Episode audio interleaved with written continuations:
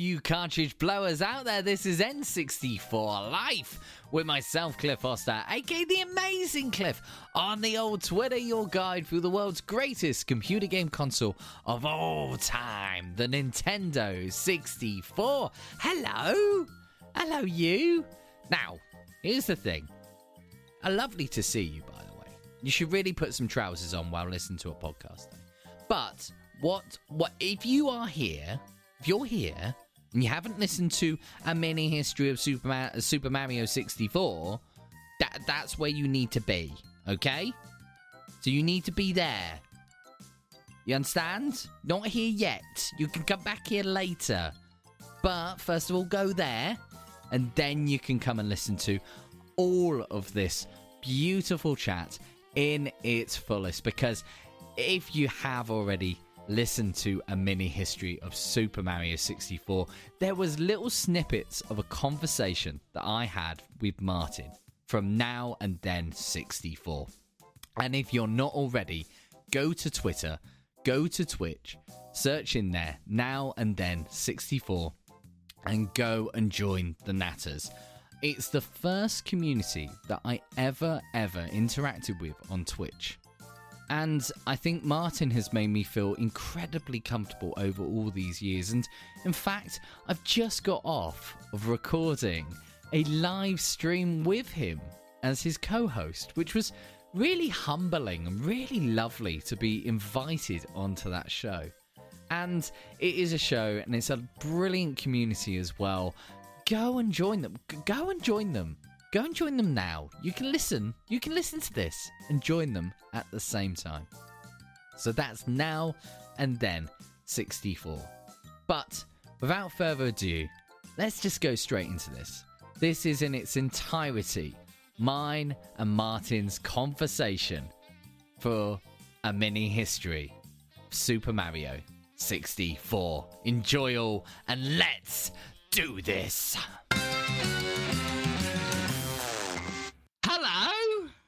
Hello, mate. How you doing? I'm all right. We were Good. just saying um, off of mic that how br- random it is that I've known you for like 11 months, but this is actually the first time we've had a conversation. Very both strange. us talking. It's very strange. We use this very, very lopsided uh, approach where either you're you're talking in the camera and I'm in your chat, or vice versa, or of course the other method of talking, which is of course uh, tweeting at each other or uh, or chatting in Discord or something like that. So yeah, it's very strange for us to actually have both of our faces on screen and, and be able to hear both of our voices in a, a slightly more organic organic way. It's nice. Yeah, yeah, a natural conversation. If That's how it very much feels. We'll, we'll do our best. wow, probably. Um, so Martin, tell us about you. Who are you? Uh, I'm Martin. I'm just a just a, a average Joe who enjoys uh, the, the the comforts that retro gaming brings. Um, I, I much like you, Cliff, was uh, uh, hu- hugely into my N64 as a kid, and uh, a year or so ago, I had um, a thought that I might want to do something with that. And actually, you, you, I, I, I don't know if we've ever talked about this, but initially, now and then 64 was going to be a podcast. So we might have You have said it. We could have been operating in the very same space. Um, but actually, as I started to develop it, someone, a friend of mine, um, who was already streaming, said, "Well, you should give that a go. It'd be quite a natural fit for you because I'm, you know, relatively extrovert and all that kind of thing." And said it'd be a good thing for you to do. Now, this was, of course, in lockdown, so I was crying out for hobbies anyway. So it seemed like quite a natural fit. So I, I, in the end, it, it, it kind of uh, pivoted away from being a podcast and became primarily a streaming channel. I, and there's, there's other things I want to do with it in the future, but for now, I'm en- enjoying, uh, yeah, be, being on Twitch and doing doing the live streaming. So now streaming, then everything. Hey. Hey. So it's now and then 64. So you have gone from strength to strength with your channel. It's doing very well for itself. Uh, you know, such a lovely community you have as well. Um, it's, is. it's nice that we sort of started roughly about the same time as well. So we, it's lovely to sort of see you grow, me grow, and the more the merrier, as we keep always saying. You know, the more streamers out there streaming retro gaming to N64 gaming, the better. Absolutely, it's, it's been it has been fantastic, and yeah, it is a brilliant opportunity to to actually say thank you to, to you and and all the other natters as as as the uh, the now and then 64 community are who some of which have been following and, and, supporting that channel since literally day one since the first stream I did and mm-hmm. um, people like Simo Timson Shona who've been in that chat for uh, for that for that long Rocky as well um, and and a load of others who've come along along the way and and it's been Twitch has been a real new lease of life for me in, in some ways because it's given me the opportunity to meet a lot of people. I've got a great group of friends, but most of them aren't really hugely into video games. So it's actually been an area of my life where I haven't had that much opportunity to really share that that passion with with with other people. And so it's it's actually been really great to to meet like-minded people and and in particular meet other N64 enthusiasts because that's the the console that, that has always you know really had uh, had my heart as it were. No, completely. So, before we go on to the N64, obviously part of our chat today is about a little fella called Mario or Super Mario because we're coming up to the 25th anniversary of uh, Mario being released on the um, on the N6 Super Mario 64 being released in North America. So that's what we're here to chat about today. So tell me about your first memories of Mario because we're roughly about the same age. So, what was your first actual memory of playing a Mario game or seeing something to do with Mario? Yeah, um, well, it was funny because as a kid, I had a Mega Drive. I was I was a huge Sonic fan as a as a mm-hmm. as a kid. When um, you know, I got a Mega Drive at the age of, it must have been Christmas when I was five, I guess. It must have been 1992, and so Mario really didn't enter my world until a little while later. My, my cousin did have a SNES, and I do remember um, playing Super Mario World and Super Mario All Stars on, on, on the SNES. And and I do I do have a, a memory of Super Mario World being like really blowing me away. You know, I've been playing Sonic 2 and Sonic and Knuckles and stuff like that, which and I love those games. I've played them again recently, and I still think they're absolutely fantastic. But mm-hmm. Mario World, which was in the same generation, in fact, was released before any of those Sonic games, was streets ahead of it in terms of like the the level design, all the secret exits, all the the tricks and, and and secrets that you could uncover. And you know, when you think about those Sonic games, they're just very linear. You know, they're they're really fun to play, but you you go through one level, you go through the next level, you go through the next level, and the game's over. You know, um, whereas uh, Super Mario World was just this incredible like branching pathways and secret paths and you could you could get to the final boss in like half an hour if you wanted to yeah yeah. because yeah. if you use the star road you, and that was just blowing my mind if you didn't want to go around and do all the levels so that game was definitely my first uh, memory i may i may have um, come across like the earlier the, the nes games prior to that but i don't recall ever playing them so it was definitely uh, that game that that kind of brought it into my my consciousness. Um, but yeah, the N64 was the first Nintendo console that I ever owned. That was when I switched. Uh, and I, when I think back, it, I don't know why. I'm not. I'm, I guess because it came, but I never had. I never had a Saturn. That's um, what I was um, going to ask. Is no. you obviously you've been a massive Sonic fan.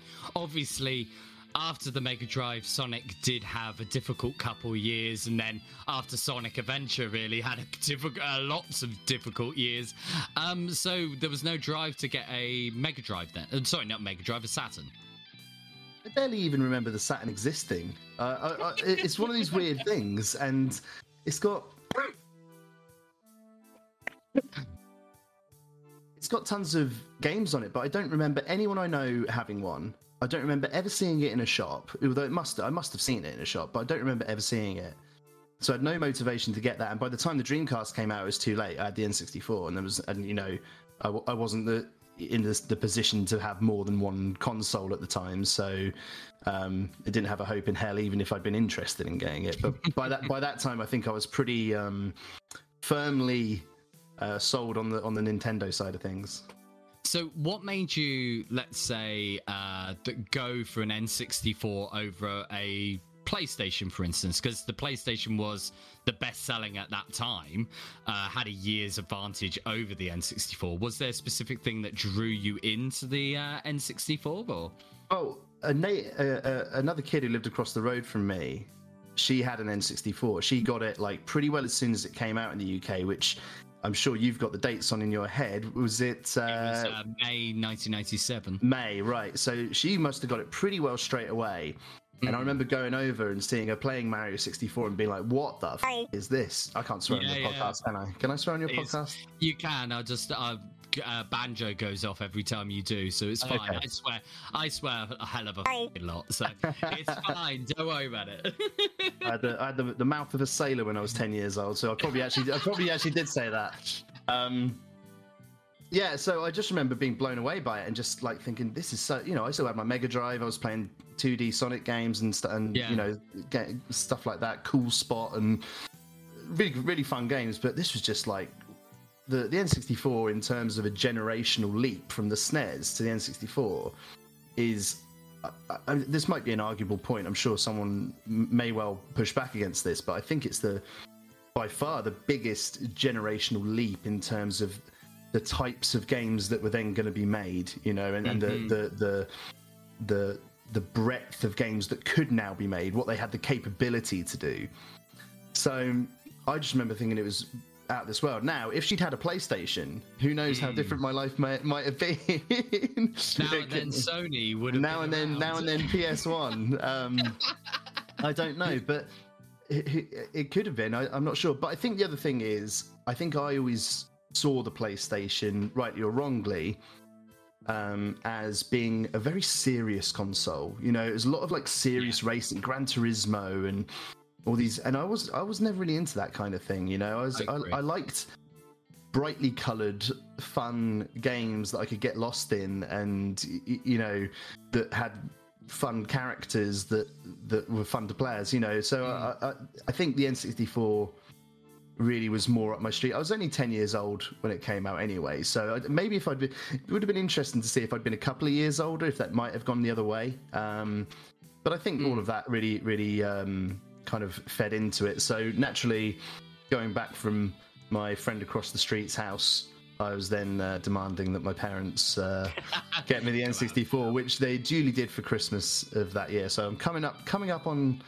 24 years with the same N64. I've still got the same console I got that Christmas. Yep.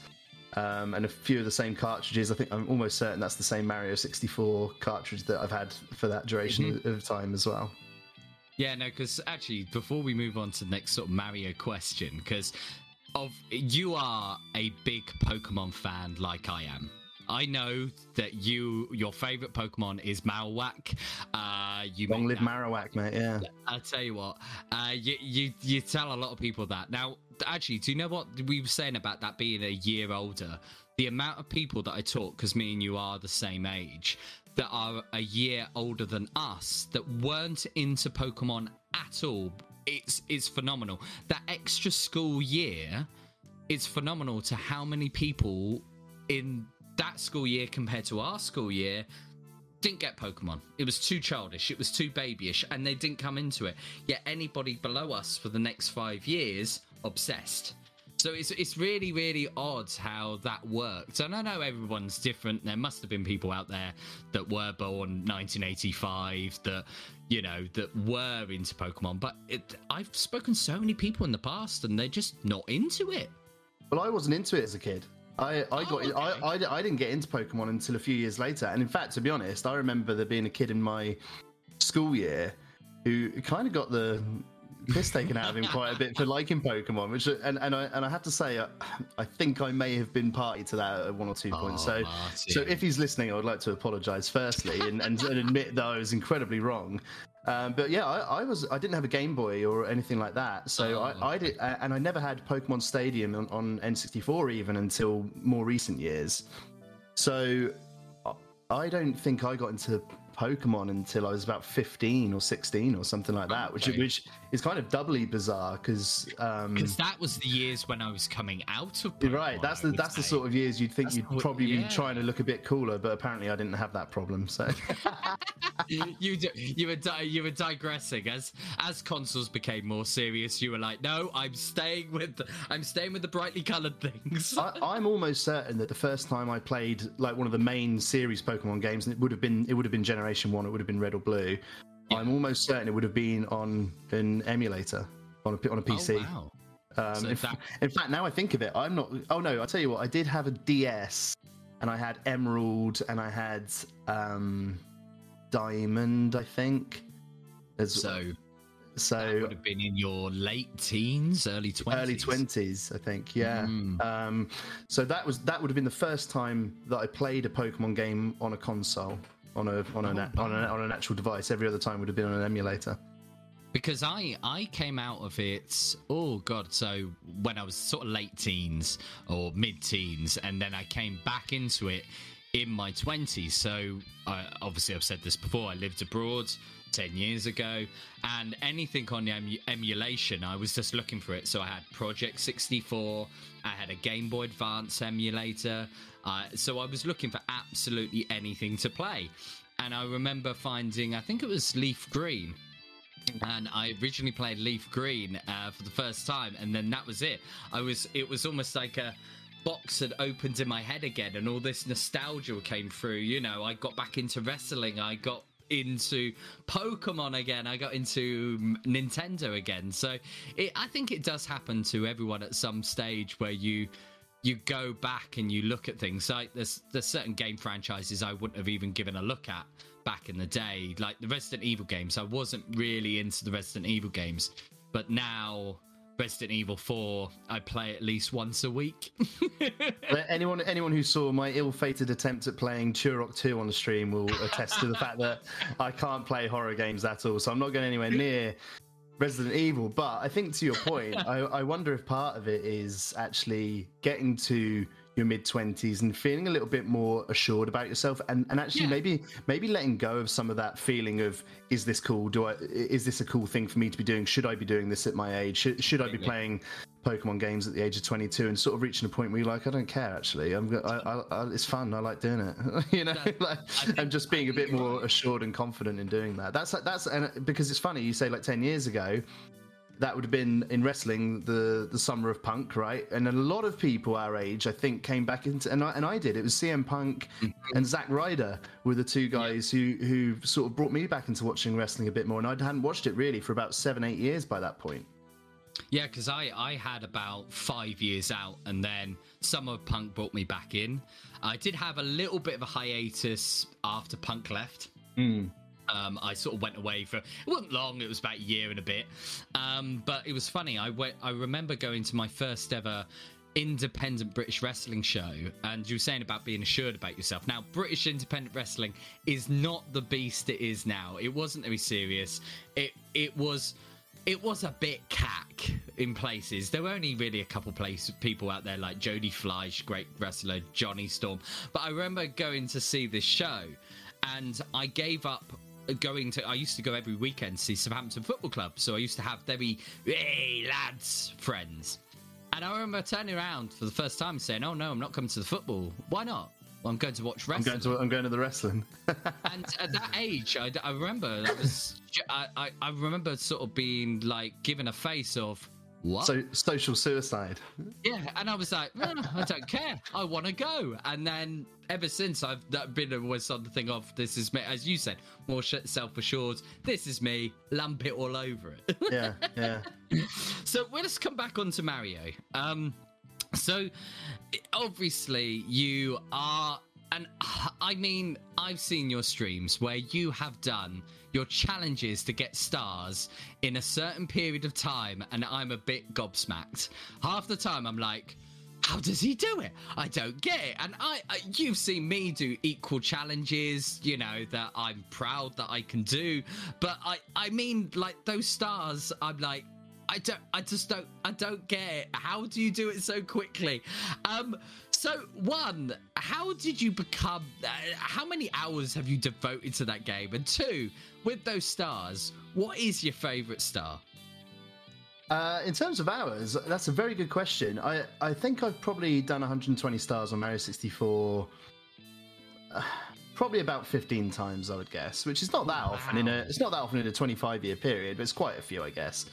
It's enough to know the game pretty well like the back of your hand, I guess. Mm. And so I think like when I get into it, I know that I can go. I know I'll be able to go and get the first four or five in Bob-omb Battlefield within probably 10 minutes, you know. So I can definitely like churn through the first chunk of them pretty um pretty quickly. Um it's still pretty I still find it challenging late on in the game. You know, Rainbow Ride, Tick Tock Clock are not easy levels uh even after a few playthroughs. So um you know, I still it's it's not like I can breeze through the whole thing. I'm definitely not anything like a speedrunner. I want to make that clear.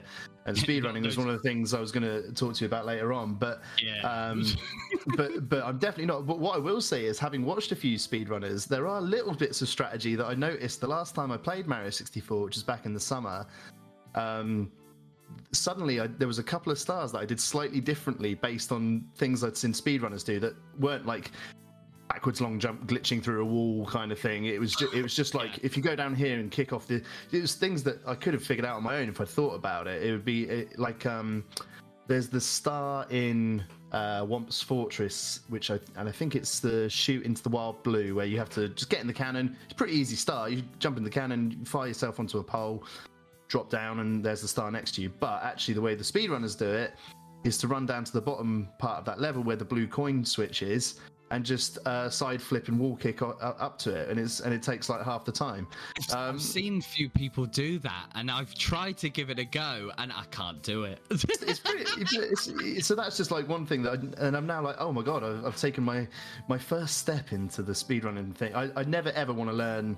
We talked about it on stream a couple of times. I was like, I don't ever want to learn how to speedrun Mario 64 because I would never ever want to lose the feeling of being able to play that game Yeah. normally, and you'd never be able to go back. Like once you've learned how to do the all the fancy gubbins that they can do, you'd never you'd never be able to go back to playing it normally. Really, it would feel weird. I think so. No, I'll, uh, I'll, I'll never learn. Um, favorite stars, yeah. Um, I always liked ones where it felt like you were applying Mario's moveset in a, in a way that kind of felt like you'd achieved something. I and, and so the ones that really the, the first one that I thought of was um, on Cool Cool Mountain. There's wall kicks will work where you've got to do some quite nifty jumping and wall kicking in order to get to it. Not to mention then cross a very uh, narrow ice bridge at the end to, to get to it as well.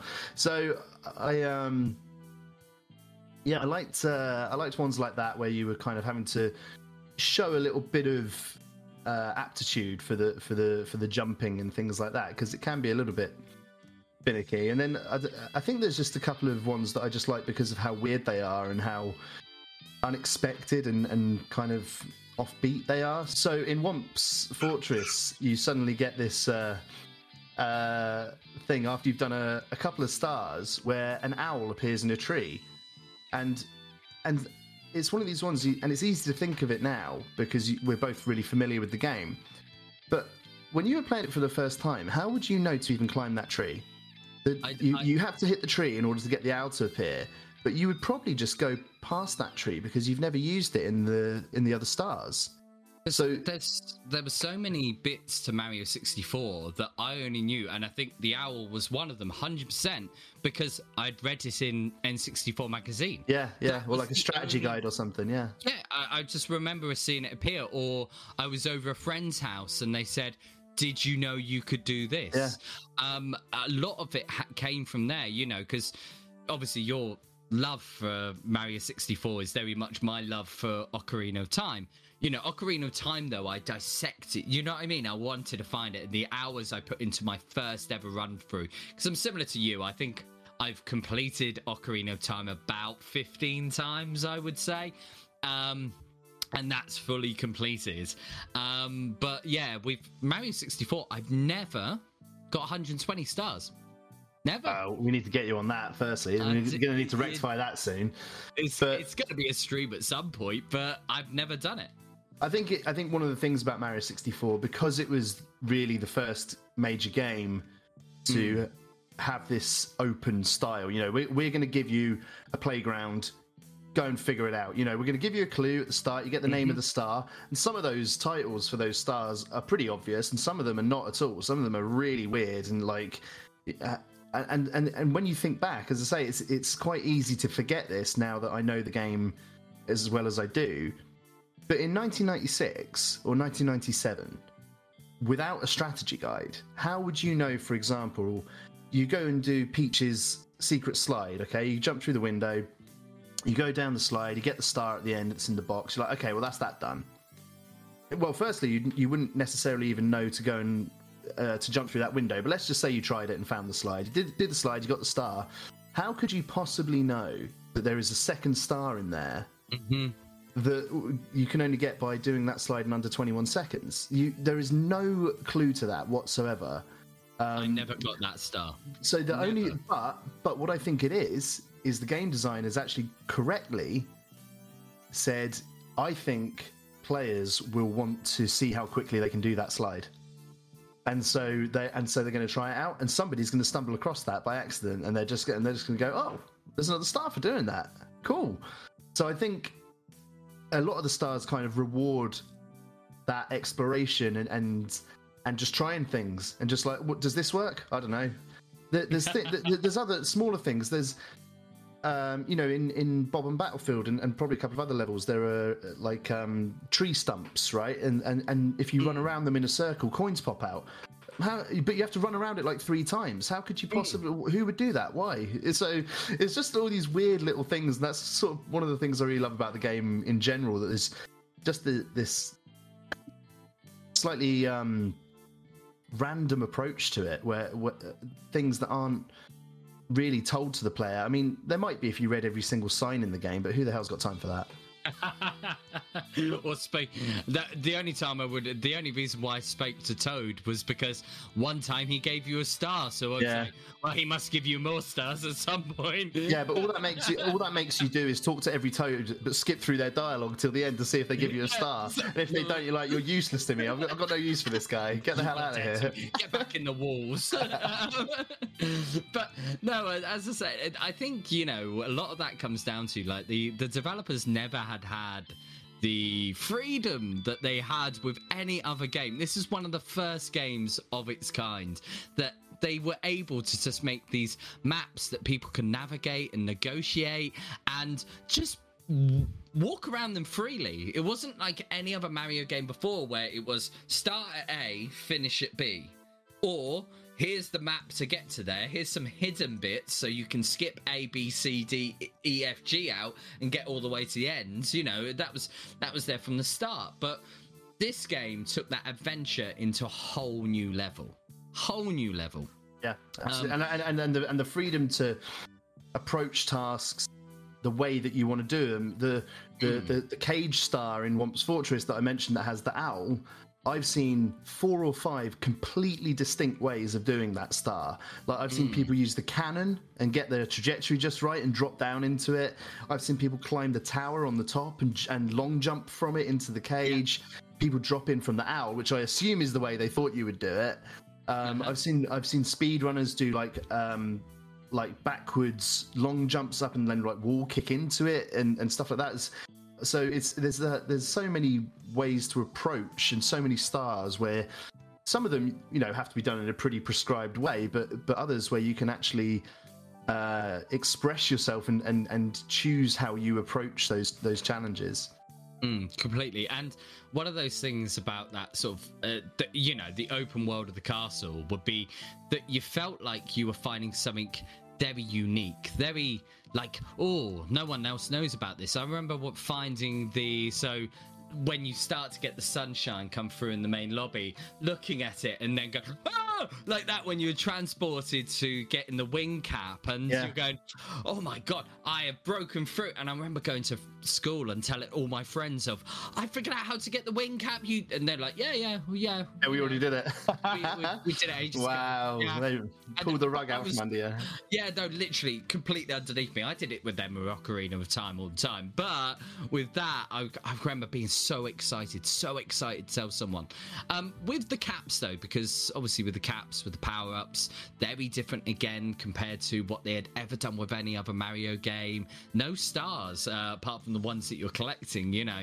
No, none of that sort of traditional element of, you know, uh, of the. Ha- the power ups that they had before. Um, what was your favourite power up out of the three? I thought they were really un- uh, underused. I think if there's if there's one criticism I've got of the game, or I've got a couple of a couple of criticisms, but one of them is uh, is that they didn't really use them that well, particularly the Vanish Cap. I thought there was the potential to do some really interesting stuff with that um, that they never really got. um, I think it's pretty hard to look past the wing cap because Hmm. you've got this these 3D open worlds, um, and to be able to soar around them, fly around them, and, and explore them from the air, and sort of see everything from a completely different vantage point, I think um, it's quite difficult to look past that. And you know, it, uh, getting the the ability at the end, which you've never had.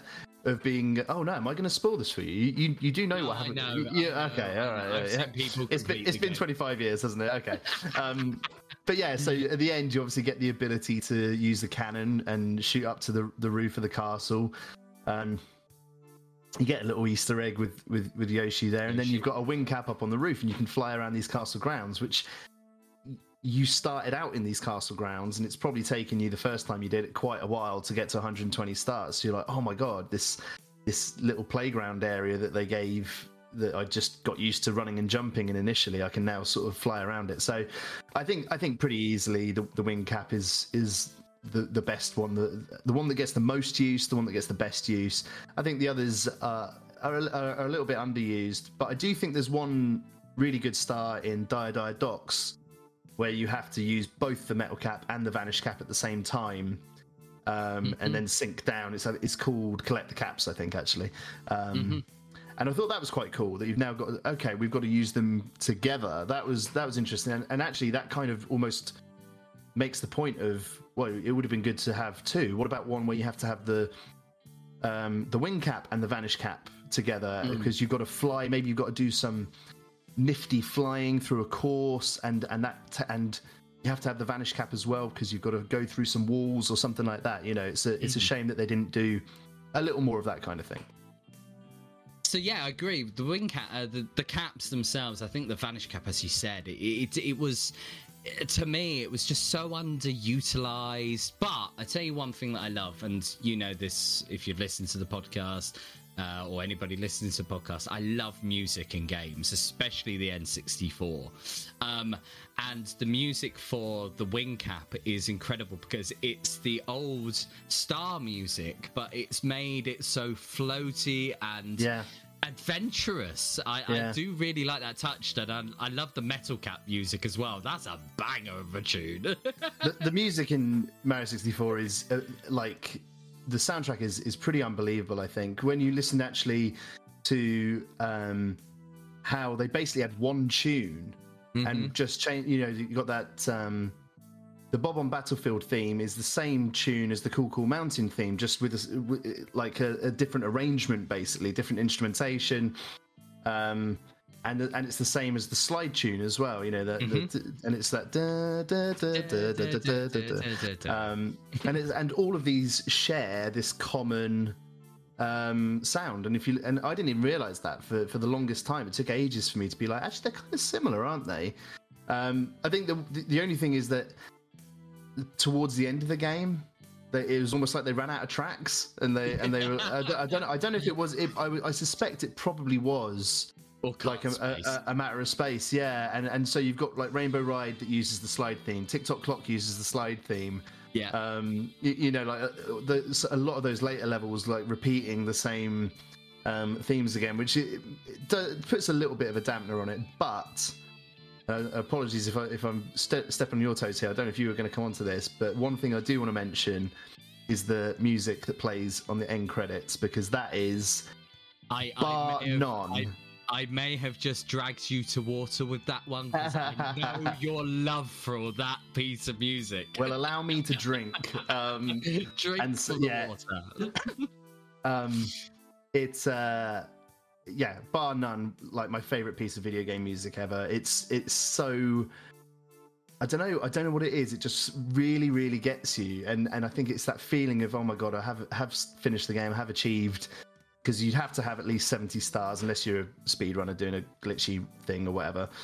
And um yeah I, I just i just love it so much. So i, I just think that is just a, a transcendent piece of music that that um is just is just absolutely brilliant. No, and I, I, it's not my favorite because Yeah, I think that my favorite piece of music, yet again, uh, it might well be because of our love for the games, but Ocarina of Time, when you complete Ocarina of Time and he's walking out of the uh, Temple of Time, or just after you complete um, Lylat Wars for the first time, or Star Fox 64, Lylat Wars has got a great um, end credit that- music as well. that end scene where it's flying off into the sun, Yeah. and uh, They're all running along the. That bum bum bum at the end. That is a, oh, it hits me in the feels. Oh, no, no, no. yeah, that's that's a great that's a great piece as well. I think the N64 was blessed with some pretty fantastic soundtracks and and uh, yeah, certainly the the Hyrule Field theme. yeah. Uh, obviously the the all the Grant all the Grant Kirkhope stuff, you know, Banjo and and Goldeneye, um, etc. Just fantastic. All, all the all the rare soundtracks, obviously, a, top draw. Well, it'd be wrong for me when we're on the conversation of Rare and you brought up Kirkhope, and then we have to bring up Beanland as well. and um, obviously, you you aren't a fan of one of the Rare games, um, which is Conker's Bad Fur Day. Uh, you did a video that you you spoke about Conker's Bad Fur Day, which I said I agreed with a lot of the things like the taking the Mickey out of uh, suicide stuff like that. I was like, I am total agreement with you. Um, is there another game? Because we won't go into that. Go watch the video if you haven't already. Um, Very well received video. who thought the, who thought the internet wasn't full of twats? to be fair, to be fair, we, we, we maybe we shouldn't get too far into it. But what I will say is, yeah, yeah. I do I do accept that it, the the response to it was which was quite uh, we'll generously call it mixed. Um, was partly my fault because I did give it quite a provocative title. Um, so it, a lot of the people, as I said to you at the time, I bet ninety percent of these haven't even seen your video because all they're reacting to is the title itself. uh, that's kind of my fault. You know, I, I it's my fault for making the title a little bit clickbaity, to be honest. So, lesson learned. I'll try to be a little bit more measured in my approach going forward and see if we can get some slightly more useful discussion next time. But um, I, st- I stand by more or less everything I said in that video, and uh, uh, uh, but I do accept that I probably should have approached it from a slightly slightly more measured angle. But any, but anyway, Cliff, I, I, I interrupted you. What were you gonna What were you gonna ask about? Well, I was going to say, is there any other N64 games that you loathe? that I loathe. Uh, yeah, I mean, I've been watching you play through Superman 64 recently, and um, yeah, I agree with that one. now I'm not gonna I'm not gonna say Cliff that Superman 64 is the greatest looking game I've ever seen, but from what I've seen of you playing it, it does look playable. Now, when is it going to be your turn to do Carmageddon 64? Because you will be you will be crying out. You will be begging for Superman 64. You would want to play Superman 64 ten times before you want to play Carmageddon 64.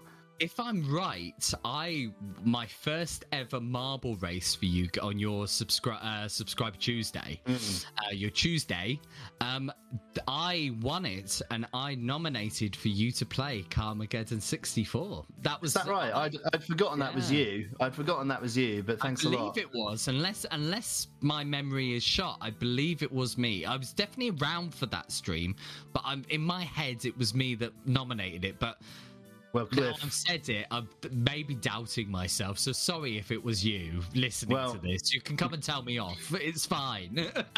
Cliff, on the assumption that it was you, all I can say is, I will have my vengeance in this life or the next. So you will, you will play through that game, and you will see what I suffered through. Um, so definitely Thank you, Carmageddon Martin. 64. But I think the things with Carmageddon 64, that was a game that nobody Hmm. played because everyone knew it was going to be that it was terrible. It was reviewed incredibly poorly at the time.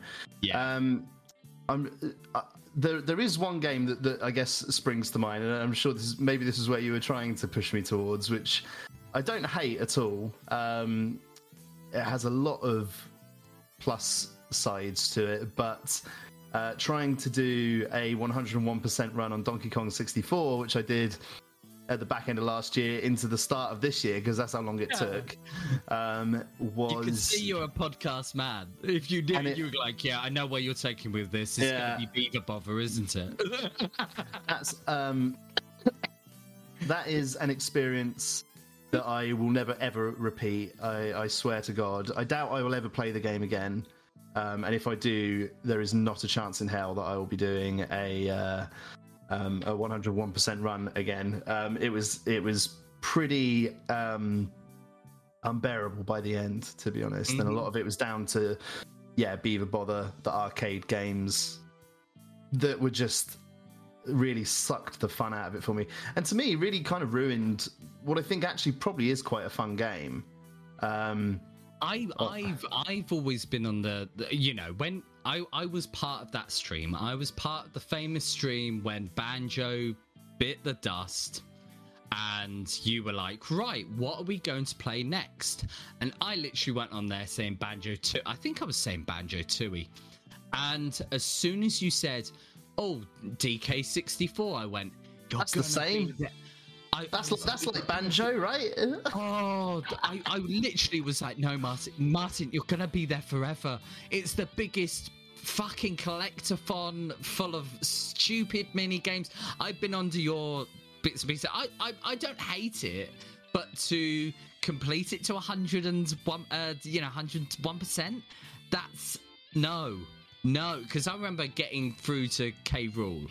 You know, I never 101%ed it. I just got through to K. Rool and went, I'm done with this now. I can't be bothered to find every friggin' banana for every single character. And I remember the, the hate that I had for not just um, uh, the uh, Beaver Bother, but quite a few of those mini games. Um, the ones that I actually enjoyed that you didn't were the retro games, uh, Jetpac. Oh, you like that? Oh, I used to actually just go on there to play Jetpac. That's how sad I am. Had you had you played those games before you played Donkey Kong No. 64? Really? Because No. I, I assume that if you're someone who quite enjoyed those games as a kid, then you'd probably get quite a kick out of seeing it in, in turn up in Donkey Kong 64. Not to mention, you'd probably be quite a bit better at those types of games than I am because I've never played the original Donkey Kong. I never played Jetpac. I never, I never really played any of those. I never Hmm. played Space Invaders or you know Pac-Man or anything like that. Really. Um, So with So- me, obviously, so it's when I just like a different off- thing. my my first console was the NES, and uh, the game that I used to play the most was the remake of Donkey Kong's, uh, the original Donkey Kong and Donkey Kong Junior. I used to, I used to love uh, Asteroids. I used to love. Oh, I can't remember the name of it. It was like Pong, but you had one bit at the bottom and you were breaking. It might have actually been called Box Breaker or something like that. Yeah, I know the kind you mean. Yeah. Yeah, so I used to love. I used to love columns. I love anything like that. I that, anything that's something in my uh, must be autistic head loves things that uh, have a place and that's why i love jetpac because it's like you learn the patterns of when the, the they're gonna come across you learn when you should take off and that sort of thing i used to love so it it was nice to play something new of that era because I Yeah. had never played Jetpac. I never played any of Rare's very early games. So it was, yeah, for me, I loved it. Yeah. I just found it a pretty soul destroying experience, to be totally honest. Um, anyway, I'm glad to put it. I've, uh, I've, I've tried to put it behind me. I, I don't want to. I'm having flashbacks now. So, yeah, that that that's the that's the obvious answer to uh, one that I didn't get on with quite so well. Well, one game that you are currently playing, uh, which is a game, as I've said already in this chat, a game that I've completed 15 times, is Ocarina of Time. Now, you didn't just start it from the beginning again, like anyone else would.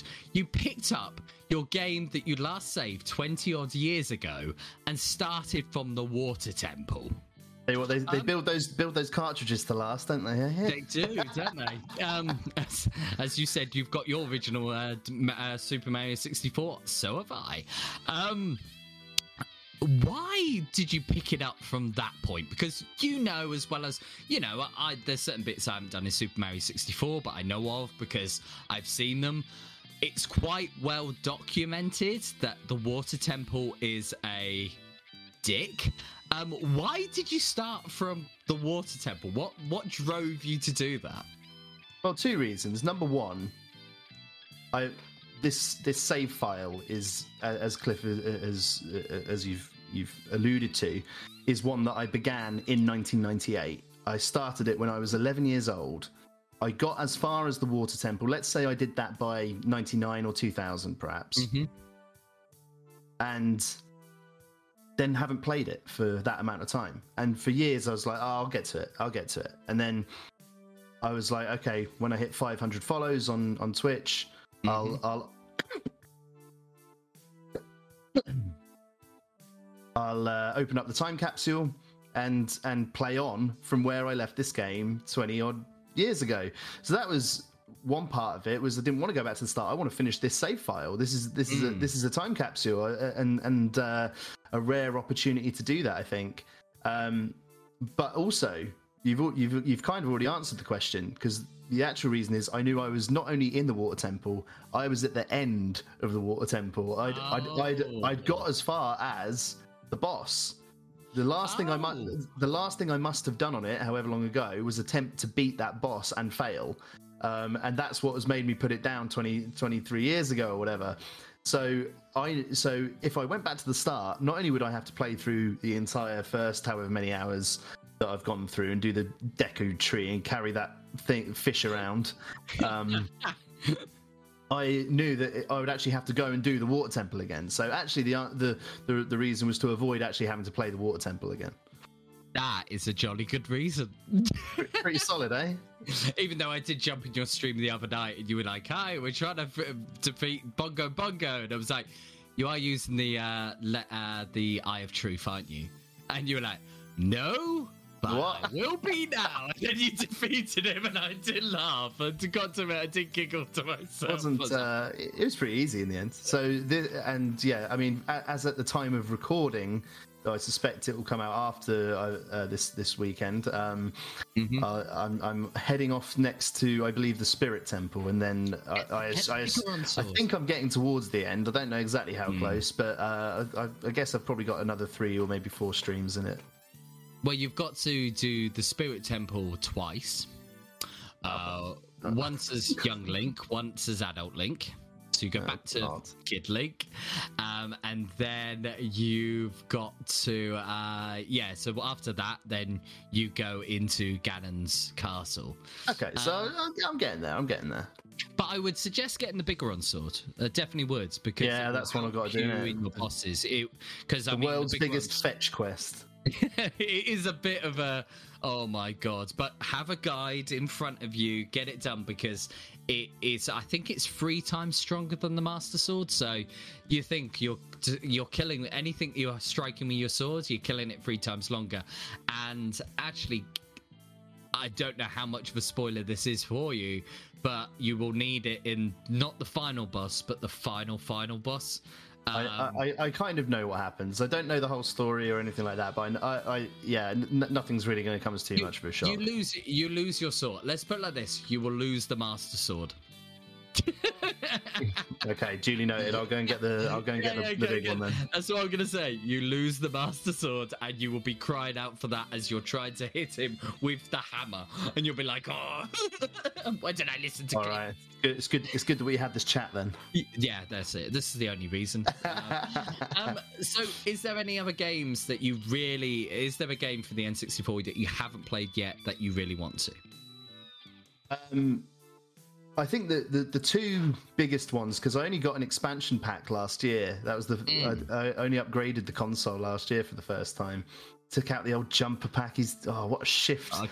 that thing had put in. I tell you. Um, I can imagine the gunk under that. I have never removed my expansion pack. Nah, clean, clean as a clean as a whistle, mate. Um, but um, because I never had one, I've never played Perfect Dark, which I would like to do. I've got Oh, Perfect Dark, but I've not. I'm, I'm just saving it for a, a stream at some point. You know, um, punishment.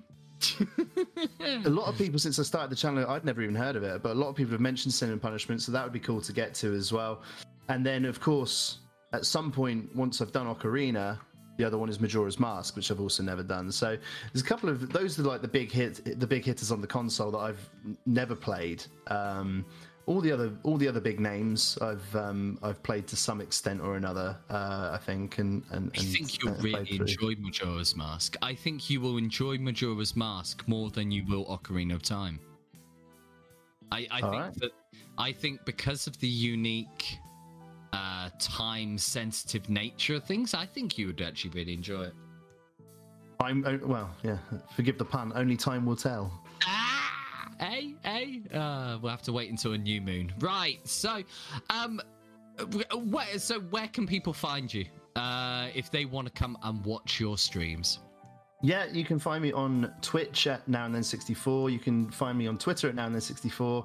And occasionally, and I need to get back into doing a bit more of this, you can find me on YouTube at uh, Surprise Surprise Now and Then 64. But streaming, I'm doing Tuesdays, Thursdays, and regrettably Sundays because it means that we that, that, we clash. So don't come and watch. Don't come and watch me. Go and watch Cliff. Go and watch Cliff. No, go and watch. watch come, come, come, and see me on Tuesdays and Thursdays. Then Cliff on Fridays and Sundays. That's fair, isn't it? we're like we're like a set of parents. You know, I'll take them Tuesday and Thursday. You have them Friday and Sunday. And then Matty's just around at the beginning of all Matty of can have Sunday afternoon. Yeah. well, it's been an absolute pleasure, mate. Thank you very much for joining. And I'm sure I've kept a certain brown bear out of this conversation, but I'm sure you'll be coming back to talk to me about him. In a I would love to. Uh, I'd love oh, to. Love to. I, I certainly do hope this is not our. Uh, and I'm sure it won't be the last time we, we get together to have a little a little bit of a chin wag about uh, various bits on on the uh, on the N64. Lovely, lovely, lovely. Thank you very much for joining me tonight. Cheers, bud. Catch you soon. Wasn't that bloody lovely? Brilliant. And I just want to say a huge thank you, a huge, huge thank you for Martin joining me. And that was a bloody, oh, that's one of my favourite chats we've done. And to be honest, there's not a single chat that I've done so far on this podcast. Be that Ross, be that Mish, be that Harriet, be that Amorpha, be that Pocket. No, we're not going to say her name. Not going to say her name. Pocket Ninja? I don't think anything blew up.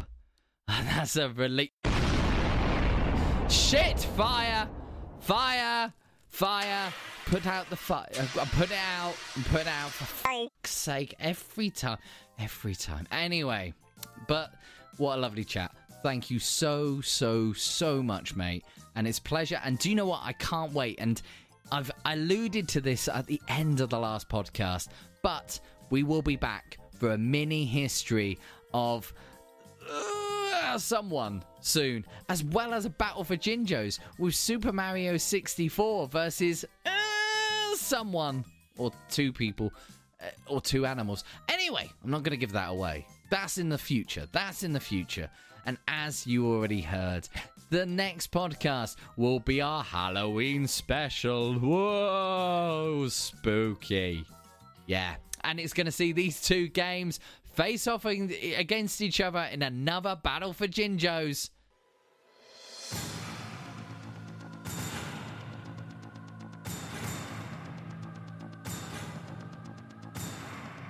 Yes, Resident Evil 2.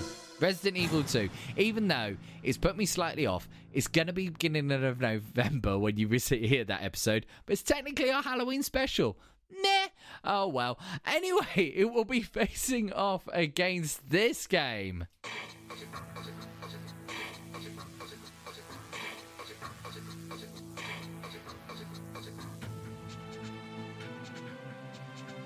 Shadow Man 64. Yes, Yes, it's like Neil's big wet dream. All it needs in there is Conker, and Neil will be just bouncing off the walls. However, you can get me on the normals, obviously, on the old Twitter at N64Life Podcast uh, and the Instagram at N64 Life Podcast, on an email, N64Life Podcast at gmail.com, and obviously come and join the Discord community. Description as sorry, link in the description notes below, as well as the Twitch channel N64 Life Podcast. Come and join us over there as well. You know, if you're listening to this on the Friday, you come and join us 8:30 British Standard Time. We're going to be playing Resident Evil. We're going to be playing Shadow Man. C- come and join us. Just go now. Just go, go. But that's it. Another podcast done and dusted, and I really hope you enjoyed that double bill. But I shall catch you all very, very soon. I'll see you later.